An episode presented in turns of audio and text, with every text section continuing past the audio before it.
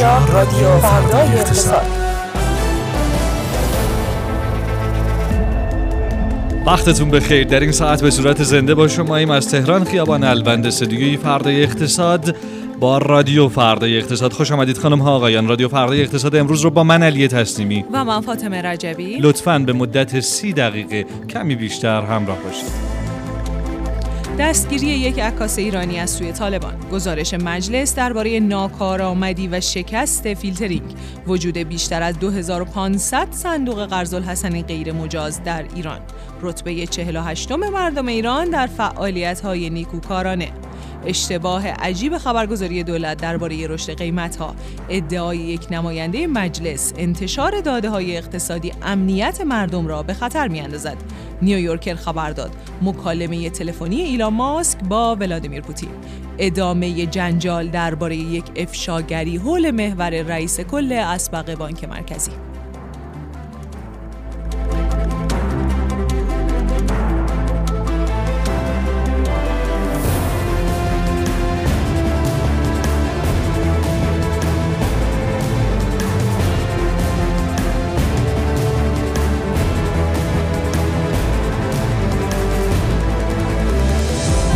نبز زربان اقتصاد شنیده نیست. در رادیو فردای اقتصاد. در سی و یکمین روز از امرداد با 29 امین اپیزود از فصل دوم رادیو فردای اقتصاد با شماییم و در آغاز این اپیزود مثل هر روز نگاهی داریم به آخرین های بازار سرمایه ارز و طلا. و اما بالاخره با سروش بهرامی که بعد از چند روز کسالت داریمش در استودیو. سلام سروش. سلام عصرتون بخیر. خوشحالم شما برگشتیم. دوباره. ما هم خوشحالیم. قربون شما. بورس تهران هیچ خبری توش نیست آقا. هیچ خبری نیست. بورس تهران امروز آخرین روز مرداد ماه 1402 رو هم با رخوت تمام به پایان رسوند. بازاری که از همون ابتدا خون‌آلود رنگش بود. سرخ و آره دیگه کامل داشت خون میریخت از بازار. هیچ اتفاقی واقعا نیفتاد. یعنی از همون اول بازار خیلی بیرمق و کم حوصله و کمجون کارش رو شروع کرد. تا آخر هم همینطوری باقی موند و هیچ نشونه ای از احتمال برگشت پیدا نشد. صحبت ها و خبرها همون چیزای همیشگی صحبتی که کارشناسان می‌کنن میگن اینکه رکودی که توی بازارها هست به خاطر حالا سیاست هایی که سیاست گذاره پولی و اقتصادی داشتن این رکود رو توی همه بازارها ایجاد کرده بله، بله. اما از اون طرف به خاطر اتفاقاتی که در بازار سرمایه رخ داد توی حالا سیاست گذاری که برای بعضی از صنایع گذاشتن و عدم شفافیتی که وجود داشت دست به دست هم داده که باعث بشه بازار شرایطش سختتر از قبل بشه اما این ما حالا آخرین روز ما هم بود ماهانه هم. اگه بخوایم بازاری نگاه داشته باشیم تنها بازاری که توی مرداد ماه روندش کاهشی بود بازار سرمایه بود. شاخص کل دو و سه دهم درصد کاهش پیدا کرد در حالی که بازارهای دیگه نه خیلی اما حداقل یک بازدهی کوچیک مثبت داشتن. کلیت بازار همین بود هیچی نداشت این یعنی اینکه الان وقت خریده؟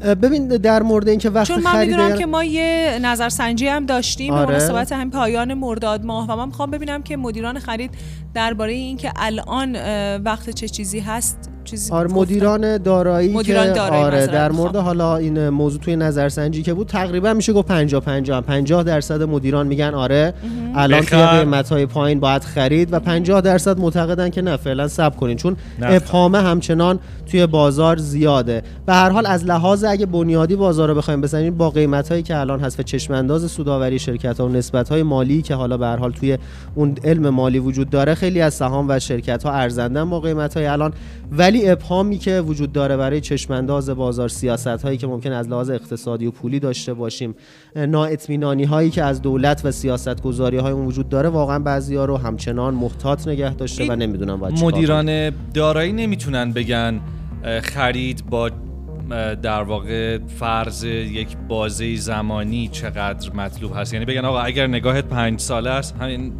مسئله هست چرا؟ اگر درخت بکارید انسان تربیت کنید آه. آره ببین مدیرا معتقد خب ببین توی چشم انداز بلند مدت همه معتقدن بازار سرمایه همون. شرایطش خوبه اینکه بگی چقدر آقا اگه پنج ساله می‌بینی نمیشه اگه انقدر نمیشه. راحت بود که همه میلیاردر بودن دیگه نه بازارها رو. انقدر نمیشه راحت پیش بینی کرد واقعا اینکه تو الان بخری پرسیدم که گول نخورن بچه ها نه، چون واقعاً. کسانی هستند که از این وعده ها میدن در فضای مجازی و خیلی هم باورشون میشه و میرن سرمایه‌اشون رو میسپارن اینکه یه نفر بیاد بگه آره شما بخر تا ده سال آینده خیلی خوبه خب خوبه دیگه. تو یه اقتصاد متورم هر هر چی بخری خوبه. آها. ولی اینکه قرار آیا تو توی مثلا تا انتهای سال واقعا توی باز سرمایه گذاری توی بازار سهام برنده بازارها و بازدهی باشی این واقعا خیلی شاید قابل پیش بینی دقیق نباشه. بسیار بریم. سراغ بازار ارز. بازار ارز امروز یه مقداری روندش افزایشی بود. دوباره اومد بالای 49000 تومان 49300 تومان داره نوسان می‌کنه. الان قیم- قیمت دلار توی بازار آزاد. از اون ور سکه و طلا هم تقریبا شرایطشون همینطوری بوده. سکه امامی 28 میلیون و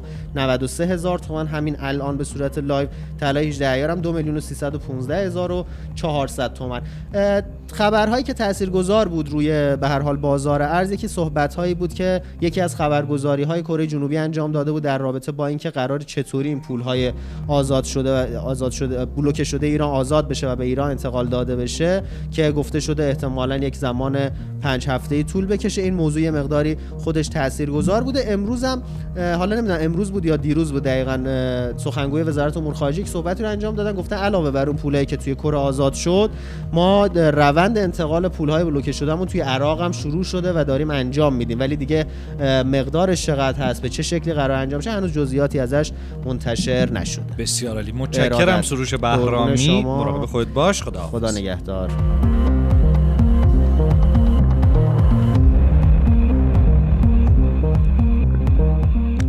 بله این مثالی که بهش اشاره کردم این بود که اگر نیت یک ساله دارید برنج بکارید اگر نیت ده ساله درخت و اما اگر نیت صد ساله دارید آدم تربیت کنید به نقل از امیر کبیر. خانم رجبی به من کمک کردن و به کمک اینترنت البته بدون فیلتر شکن این رو پیدا کردن که ما دقیق و درست بگیم. بله. خب خانم رجبی بریم سراغ خبراتون. چه خبر؟ با اون خبری که به همین ماجرای وزیر ارتباطات و اینها چون من می‌خوام داشت. اون خبر رو به عنوان یکی از اصلی ترین خبرهایی که امروز می‌خوایم بهش بپردازیم یکم بیشتر باز بکنیم و. با شهرام شریف هم دربارش گفتگو بکنیم اتفاقا من اونو می‌ذارم آخر بسیار یه. مرور خیلی کوتاهی روی بقیه بله، خبرهایی که بله، امروز بله، بله، بله، خیلی. بهشون توجه شد می‌کنیم یکی ماجرا دستگیری حسین ولایتی عکاس ایرانی و عضو انجمن صنفی عکاسان مطبوعاتی ایران در افغانستان هست به دست طالبان بله ایشون مدت اگر اشتباه نکنم ده روز یا دو هفته در افغانستان بودن حالا پروژه عکاسی خودشون رو داشتن موقع برگشت تو فرودگاه بهشون اعلام شده که ممنوع خروجن مدارک هویتیشون گرفته شده و هنوزم خبر نداریم که دقیقا کجا هستن و چه اتفاقی براشون افتاده. خب موجی از نگرانی ایجاد شده. از اون طرف وزارت امور خارجه داره ماجرا رو پیگیری می‌کنه و اهالی رسانه هم براشون خیلی مهم مهمه و این موضوع با آستاب زیادی به همین دلیل در رسانه ها و شبکه های اجتماعی پیدا کرده.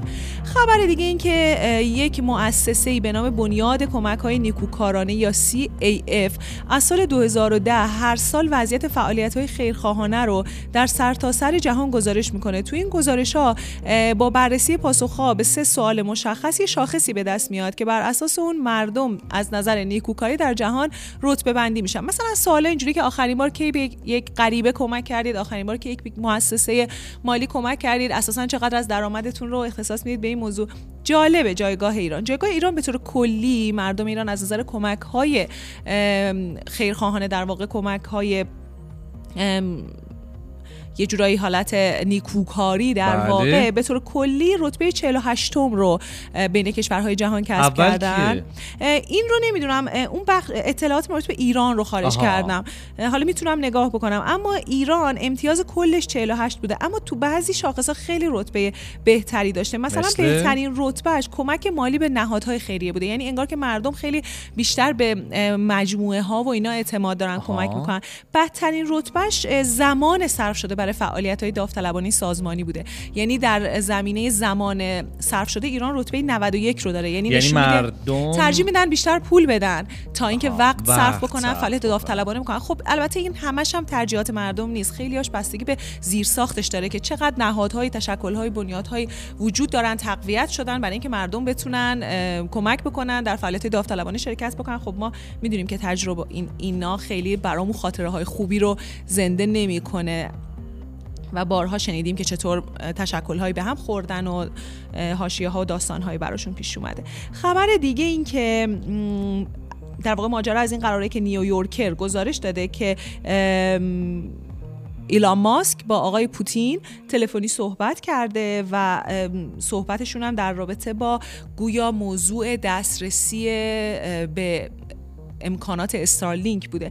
این خبر رو آقای در واقع اینطور که گفته میشه ایلان ماسک به آقای کالین کال معاون وقت وزیر دفاع آمریکا گفته. اونم تو چه موقعیتی گفته که این گفتگو وقتی رخ داده که نیروهای اوکراینی در حال تجربه اختلال در ارتباط با سرویس استارلینک شرکت اسپیس ایکس بودن و این همزمان با ورود اونها به قلمرو مورد مناقشه روسیه بوده. یعنی احتمالا موضوع برای حدود یک سال حدود بیشتر از یک سال این پیش باشه. توضیحات رو کجا داده ایلان ماسک؟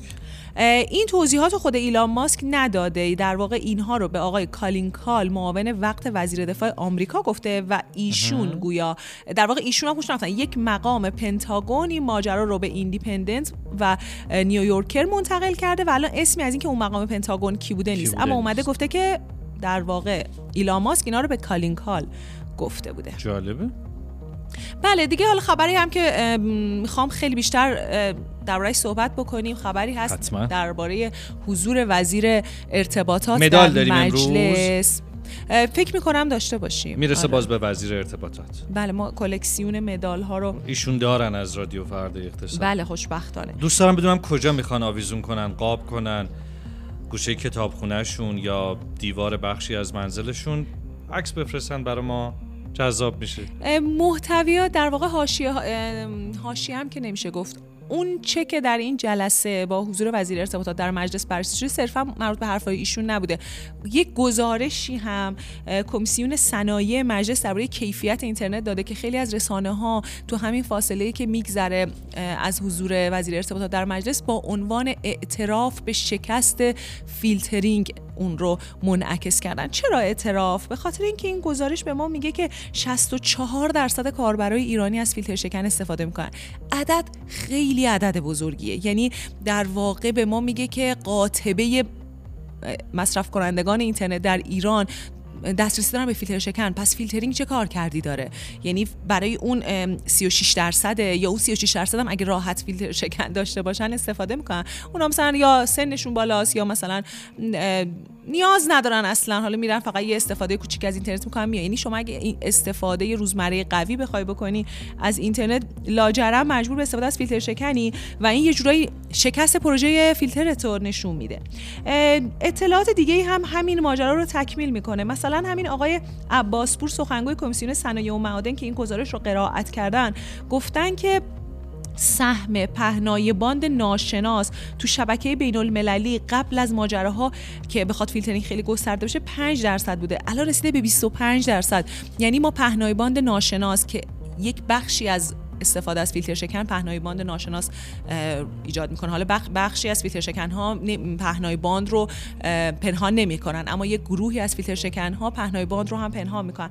میگه این پهنای باند ناشناس هم از 5 درصد رسیده به 25 درصد. یعنی پنج برابر شده و این باز دوباره یه اتفاق عجیبیه. یه حرف بامزه هم که آقای عباس پور زدن گفتن که ما می‌خوایم که خیلی درخواست داریم که این صفحه پیوندا برگرده. اون صفحه بود که وقتی یه چیزی فیلتر بود میومد می‌گفت این صفحه طبق بله. مقررات گفته ولی این دفعه با این تفاوت که بنویسیم چرا فیلتر شده. به نظرم خیلی توقع زیادی دارن به نظرم یه جاهایی نمی‌تونن. یعنی اگه بخوان توضیحش رو بنویسن اونم باید فیلتر شه. نه اصلا غیر از اون خیلی هم توقع عجیبیه. خود پروسه فیلترینگ پروسه بسیار پر اشتباه بسیار پر داستان بسیار پر ابهام و مناقشه و اینها. حالا بیان اینقدر دقیق این رو فیلتر بکنن که خب این صفحه به این دلیل نه به نظرم ایشون می‌تونن برای پارلمان سوئیس همچین درخواستی بفرستن. البته اگر در پارلمان سوئیس اصلا مسئله فیلترینگ مطرح بشه. وزیر چی گفته؟ آره اون چه که حالا ما می‌خوایم بیشتر با شهرام شریف دربارهش صحبت بکنیم. صحبت خود وزیر ارتباطات هست. من بخوام گل حرفای ایشون رو اشاره بکنم مربوط میشه به اونجا که گفتن منم ناراضی هستم.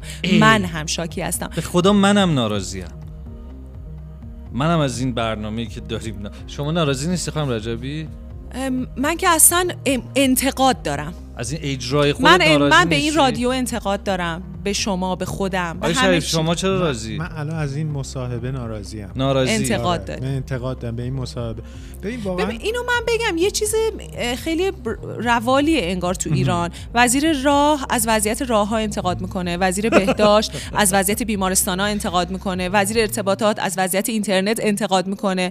من نمی‌دونم یعنی می‌خوام بگم ما درک می‌کنیم مشکلات شما رو یا اینکه ما هم ناراضییم دوستام حرفمون رو گوش نمیدن. واقعیت واقعیت رو دیگه همه می‌دونیم. یعنی واقعیت اینه که حالا صحبت های وزیر ارتباطات امروز هم این هستش که این مسئولیت با منه پاسخگویی با منه ولی همه در نهادهایی که تصمیم می‌گیرن در مورد این موضوع متعددن. و و جالبه که خب نمیگه که من چه تلاشی باید بکنم که اینو در واقع یا رفع مسئولیت بکنم. بگم آقا مسئولیت اینو نمیپذیرم. خب اگه نمی‌تونم اختیارش رو داشته باشم نمی‌تونم بحث کیفیت اینترنت خب یه بحثیه که کاملا به این بستگی داره که شما دارید با شبکه چه کار می‌کنید. اگر شما مثلا به بهانه حالا کاهش پهنای باند یا اختلال توی SSL در واقع دارید این شبکه رو کاهش می‌دید کیفیتش رو خب یا شما دارید این کار می‌کنید یا نمی‌کنید به هر حال نظر اجرایی این کار وزارت ارتباطات داره انجام میده. و این اتفاقی که امروز افتاده اینه که وزیر ارتباطات درسته که مینو میندازه گردن نهادهای دیگه اما واقعیتش اینه که مسئولیت با خودشه چون در نهایت کارنامه وزارت ارتباطات با کیفیت اینترنت در واقع به نوعی گره خورده با توسعه اینترنت گره خورده. پس اگر که مردم ناراضیان نمایندگان مجلس ناراضیان و همه در واقع کسان کسب و کارها ناراضیان چیزی که تو گزارش امروز صنایع در واقع کمیسیون صنایع مجلس هم اومده بود انبوهی از کسب و کارها از این وضعیت ناراضیان خب این تقصیر کار تقصیرش به نظر من اینکه پیگیریش با وزارت ارتباطات با در واقع اون کسی که باید پاسخگو باشه وزارت ارتباطات دولت سهم بزرگی توی کمیته فیلترینگ داره و می‌تونه در واقع اگر دولت مخالف این وضعیت اکثریت با دولت می‌تونه فیلترینگ رو کاهش بده. این همه شما نگاه می‌کنید همه چیز فیلتره. و یه چیز دیگه ای که توی گزارش کمیسیون هست اه، 300 هزار سایت اینترنتی رو گفته که اینا تحریممون کردن ایرانی ها رو مورد تحریم قرار دادن. و گفته که اینها رو باید وزارت ارتباطات تفکیک کنه. مردم فکر می‌کنن اینها هم فیلتر شده. یعنی اینا رو در واقع تفکیک کنه که مردم اه، اشتباهش نگیرن با فیلترینگ. و بعدش هم خب الان سوالی که پیش میاد اینه که شما برای اینکه این سایت های تحریم شدن رو ببینیم مجبوری از فیلتر شکن استفاده کنید. پس فیلتر شکن نه تنها تو اینجا بد نیست بلکه داره به دور زدن تحریم کمک می‌کنه. پس ما ایرانی ها مثلا فقط با فیلترینگ نیست مثلا با تحریم هم هست. فیلتر شکن ابزاریه که از این طرف داریم شبکه های اجتماعی مورد استفادهمون برای کار روزمرهمون برای دیدن اخبار برای مثلا بالا بردن ارتباط با. فامیل سواد نمی‌دونم. اینا استفاده اصلا می‌کنیم سرگرمی و هر چیزی از, بله، از بله، طرف دیگه چیزی. هم مثلا شما هر سرویس آموزشی الان تو اینترنت ببینی به ایرانیا نه اسم ایرانیا رو اصلا نوشته تو لیستش نه اساسا با IP ایران کار می‌کنه پس شما هم به م- موضوع ام، کپی رایت مربوطه چون که ما قوانین کپی رایت رو به رسمیت بخش. عمدهشون تحریمه یعنی آها. واقعا تحریمه که آره. حاضر نمیشن اصلا با IP ایران اجازه بدن ما اصلا ببینیم اصلا موسیقیایی رو ما تو کار خودمون حالا استفاده می‌کنیم که مجوزش همه چیشو داریم یعنی رفتیم account خریدیم موسیقی رو دانلود می‌کنیم استفاده کنیم. پیغامی که میاد اینه که کشور شما اصلا کسی نمی‌تونه حالا جالبه از که این تو موسیقی کمیسیون چیزی که کمیسیون صنایع از مجلس از وزارت ارتباطات خواسته اینه که شما برید این 300 هزار سایت رو ببینید می‌تونید از تحریم در بیاید. خب تحریما که دست این سایت ها نیستش که تحریما یه جای دیگه است. یه نکته دیگه هم که شما مگه ما شما رو تونستیم راضی کنیم فیلتر نکنین که بریم اونا رو راضی بکنین تحریم نکنن؟ یعنی آره، مثلا راه سختتر رو انتخاب می‌کنن نکته دیگه که در مورد گزارش دیگه تو این کمیسیون اشاره کردین این بود که 64 درصد رو گفتن که در واقع مردم دارن از وی پی استفاده. می‌کنن. و حالا این گزارش گزارش خیلی خوشبینانه ایه به نظر این عدد یعنی عدد اصلیه که به هم نظرت ا- گزارش انجمن تجارت. الکترونیک ایرانه هم یه گزارش آها. دیگه هم که هفته دیگه که شرکت بله، ها بله، بله، مجموعه بله. از شرکت ها میدن اینا بالای 80 90 درصد از مردم دارن از وی پی استفاده می‌کنن یه اظهار نظری هم وزیر کرده بود که بساط اینا رو جمع می‌کنیم ببین معمولا اینایی مگه که اینایی که الان می‌خوان خودشون نمیفروشن ببین اینایی که الان میگن ها، یعنی اینجوری میگن تو تاکسی و اینها میشینیم یه عده میگن که کار خودشون. مگه خود کار خودشونه وی پی این, خودشون این که اصطلاح همیشگی در مورد همه چی استفاده میشه ولی در مورد VPN ها برید واقعیتش اینه که نیاز مردمه که یه حجم گسترده از بازار VPN رو ساخته. نه باندهای مخوفی که حالا دارن به, نظر درآمد کسب می‌کنن. این بازار سیاه ناشی از این بازار مخفی ناشی از اون نیاز مردم نیازیه که ایجاد خب شده. این تراکنش زیاد ایجاد شما هر بله. چقدر اینو سختترش می‌کنید مردم که نیازشون از بین نمیره با سختتر شدن دسترسی به VPN مردم در واقع مجبورن پول بیشتری بدن. از ابزارهای پیشرفته تری کسانی که دارن چیز می‌کنن استفاده کنن و این بازار رو جواب بدن و مر- نیاز مردم پاسخ بدن. بنابراین اصلا رفتن سراغ فیلتر شکن درست کنها و فیلتر شکن فروش ها اصلا اشتباهه. ما باید ببینیم اون کسی که سرمنشأ این چالش رو درست کرده یعنی سرمنشأش همین بحث فیلترینگه اونجا رو بریم درستش بکنیم. یعنی ما باید کاهش در واقع این موضوع فیلترینگ به نوعی به چالش بزرگ کسب و کار و اقتصاد ما تبدیل شده. ما باید اینو بتونیم حلش بکنیم. وگرنه اینکه الان توی رده مثلا فیلتر شکن ها حالا بریم چهار نفرم بگیریم حالا اینا سلطان فیلتر شکن هم مثلا دستگیر شد مثلا. حالا این سلطان؟ فیلتر شکن. آره این چه فایده ای داره؟ یعنی عملا تأثیری روی این موضوع ضمن اینکه ما الان تمام فیلتر شکن رو ببندیم دسترسی مردم به اینترنت قطع کردیم. یعنی شما الان هیچ کدوم از سایت های فیل... تحریم شده هم دوباره خب این مدت فیلتر شکن ها دائما هم بسته می شدن یعنی اصلا این- اینترنت ایران انقدر اختلال داره به دلیل همین فشاری که دارن میارن برای اینکه این فیلتر شکن ها خوب کار نکنن و یعنی بعد مردم خب مجبور اینا هزینه های سنگینی هم ایجاد کردن هزینه های سنگینی به خاطر یعنی اینکه- وزارت ارتباطات از بودجه داره هزینه می‌کنه برای یک چنین چیزی مردم دارن هزینه مردم می‌کنن. دارن یعنی هزینه. این هزینه در نهایت به مردم تحمیل مردم میشه داره. حالا وزارت ارتباطات که حالا اون هزینه ساخت در واقع سیستم های فیلترینگ نظارت و اینها که بله. اصلا به کنار کاری به اون نداریم ولی اینجا مردمن که مجبورن پول بیشتری بدن برای فیلتر شکن برای پهنای باند اینترنتشون و اینها بزرگترین قربانیان این بحث فیلترینگ هستن. متشکرم شهرام شریف. فکر می‌کنم خوب بود. سوال دیگه نداری تو فاطمه؟ سوال دیگه مربوط به این نیست. مربوط به یک خبریه که خیلی جدیده و اون دیدار؟ برخی چهره های استارتاپی با وزیر اقتصاد هست. یک خ- حرف اومده.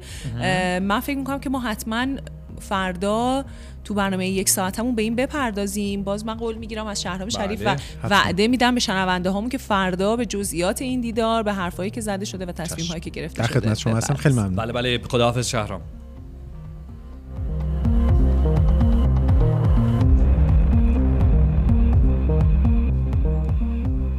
خب هانا پاکمن در استودیوی فردا اقتصاد. خیلی سریع بریم سراغ خبرهای شرکتی. ببینیم امروز برامون چی داره. سلام هانا.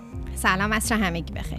عصر شما هم بخیر. خب بانک صادرات امروز درباره فروش سهام خودش توی شرکت ایران خودرو شفاف سازی کرده و گفته که تا تکمیل فرایند 14 روزه نقل و انتقال فروش و معاملمون قطعی نیست هنوز.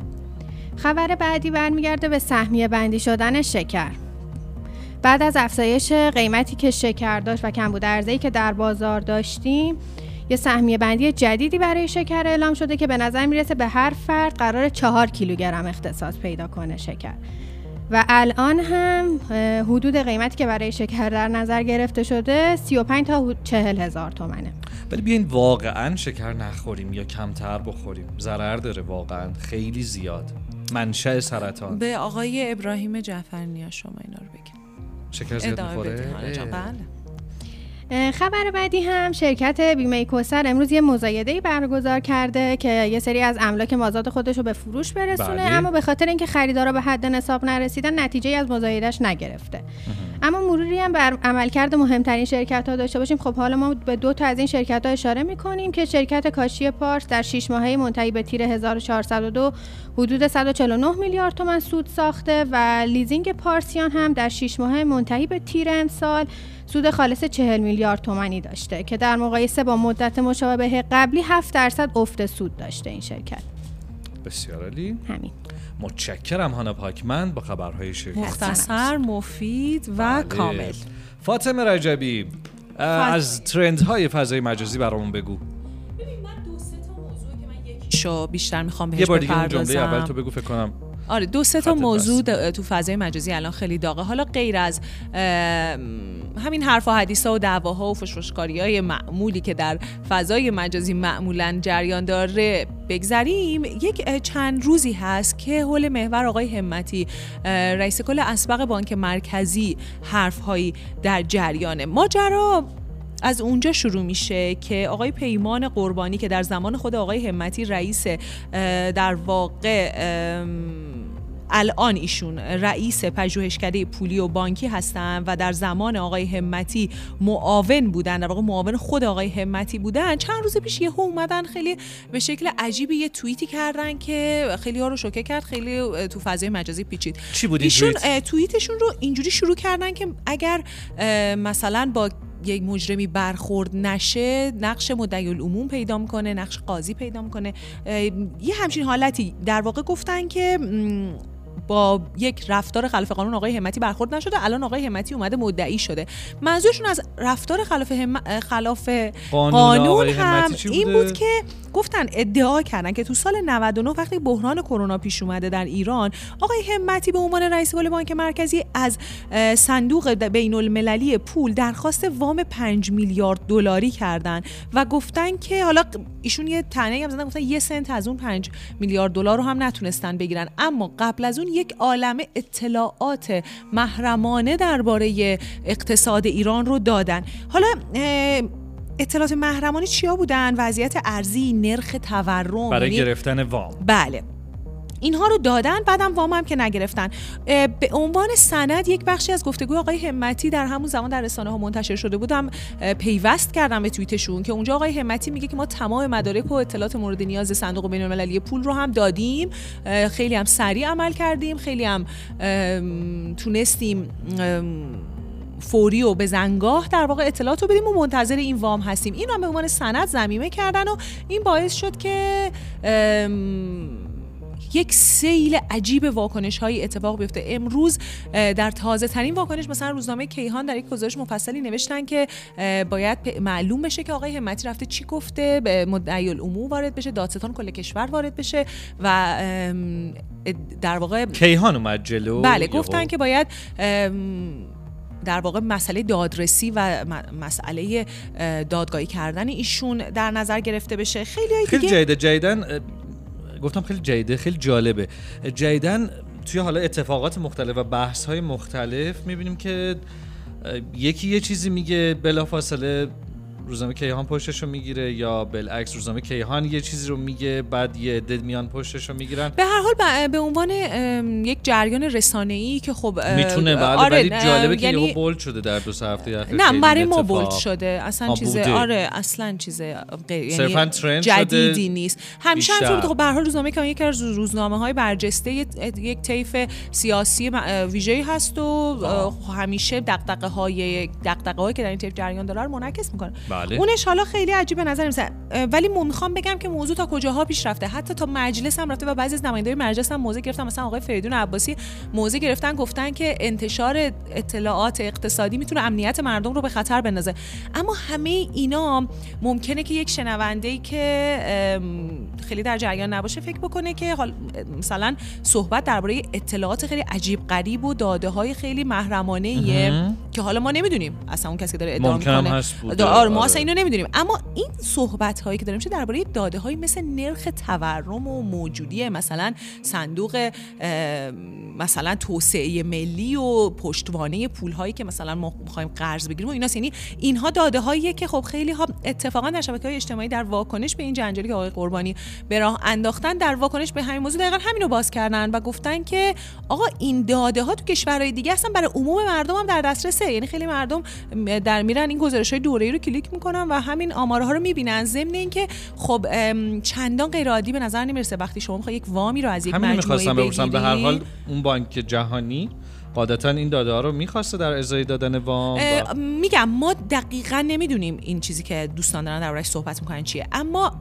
از اون طرف هم ما خب می‌دونیم خیلی روندهای عادی در سطح جهان وجود داره که وقتی که شما می‌خوای وامی رو بگیری باید یک سری اطلاعاتی بدی که اولا باز پرداخت تو تضمین خب بکنه. بانک سپه شما میری وام بگیری همه چی تو می‌ذاری رو میز. نه غیر از اون یه موضوع دیگه ای هم وجود داره. موضوع دیگه اینه که خیلی وقتا شما وقتی که وام می‌گیری از صندوق های مثل مثلا صندوق بین المللی پول غیر از دادن اطلاعات حتی باید تضمین بکنی که یک سری سیاست هایی رو هم اجرا می‌کنی. آها. یعنی صندوق یعنی نهادهای بین المللی خیلی راحت نمی‌تونن اینجوری کمک مالی بکنن به کشورها. و موضوع خیلی پیچیده تر از اونی به نظر میاد که ما بتونیم انقدر راحت بهش ورود بکنیم. اما مسئله اطلاعات و داده حداقل تو کشور ما خیلی جالبه. بعد از اون طرف یه بعد دیگه ماجرا پیدا کرده. خیلی اومدن بیشتر ابراز نگرانی کردن مخصوصا به دلیل موضع‌گیری بعضی از نمایندگان مجلس که یعنی چی؟ دادن آمار آمارهای اقتصادی امنیت مردم رو به خطر می‌ذاره مثلا دیگه دادن تورم و نرخ مثلا درآمدهای ارزی و اینا چرا باید امنیت مردم به خطر بندازه و آیا این مقدمه ایه برای پنهانکاری های آماری بیشتر؟ شاید منظورشون در موقعیت حساس کنونی بوده. شاید. بهزاد بهمن نژاد و اکونومیست. سلام و درود. سلام خوشحالم امروز هم باهاتونم و اینکه مطلبم از اکونومیست نیست این دفعه از بلومبرگ. البته چند تا مطلب بلومبرگ در واقع هفته نامه هفته نامه نگم یه خبرنامه هفتگی داره بله. با در واقع محوریت خاورمیانه و من دیدم که رو موضوع ترکیه است موضوع ترکیه هم معمولا مردم ما خیلی دوست دارن بعد خب. این هفته ما رو آلمان و نمی‌دونم هند و چین و- چین و دبی و امارات و در واقع عربستان صحبت کردیم. گفتم که خیلی شاید عالی. بد نباشه. فقط وایسا من برای برشتون درستش کنم. بهزاد بهمن نژاد و بلومبرگ. بفهم و خب موضوع در واقع خبریه که روز یک شنبه اومد و یه سری سیاست های بانک مرکزی ترکیه اعلام کرد و این باعث شد که نرخ بهره توی بازار اوراق بدهی بالا بره. و من دوست دارم که یه خورده از عقبتر شاید مخ- مخاطبای ما درگیرش نبودن. این بله. اه، آقای اردوغان طی سالهای اخیر به ویژه بعد از دوره کرونا که اقتصاد ترکیه دچار آشوبی شد و التهابی شد یه سیاست های میگن نامتعارف اقتصادی رو در پیش گرفت که عملا نتیجه شد در واقع تورم های بالا ریزش ارزش لیر. اما بعد از اینکه رأی آورد توی در واقع انتخابات اخیر کابینه رو عوض کرد و یه کابینه ای آورده که آقای محمد شیمشک و خانم حفیظ ارکان که ایشون رئیس کل بانک مرکزیه اون آقا هم در واقع وزیر مالی است. اینا خب خیلی مشهورن و در واقع دنبال سیاست های متعارفن.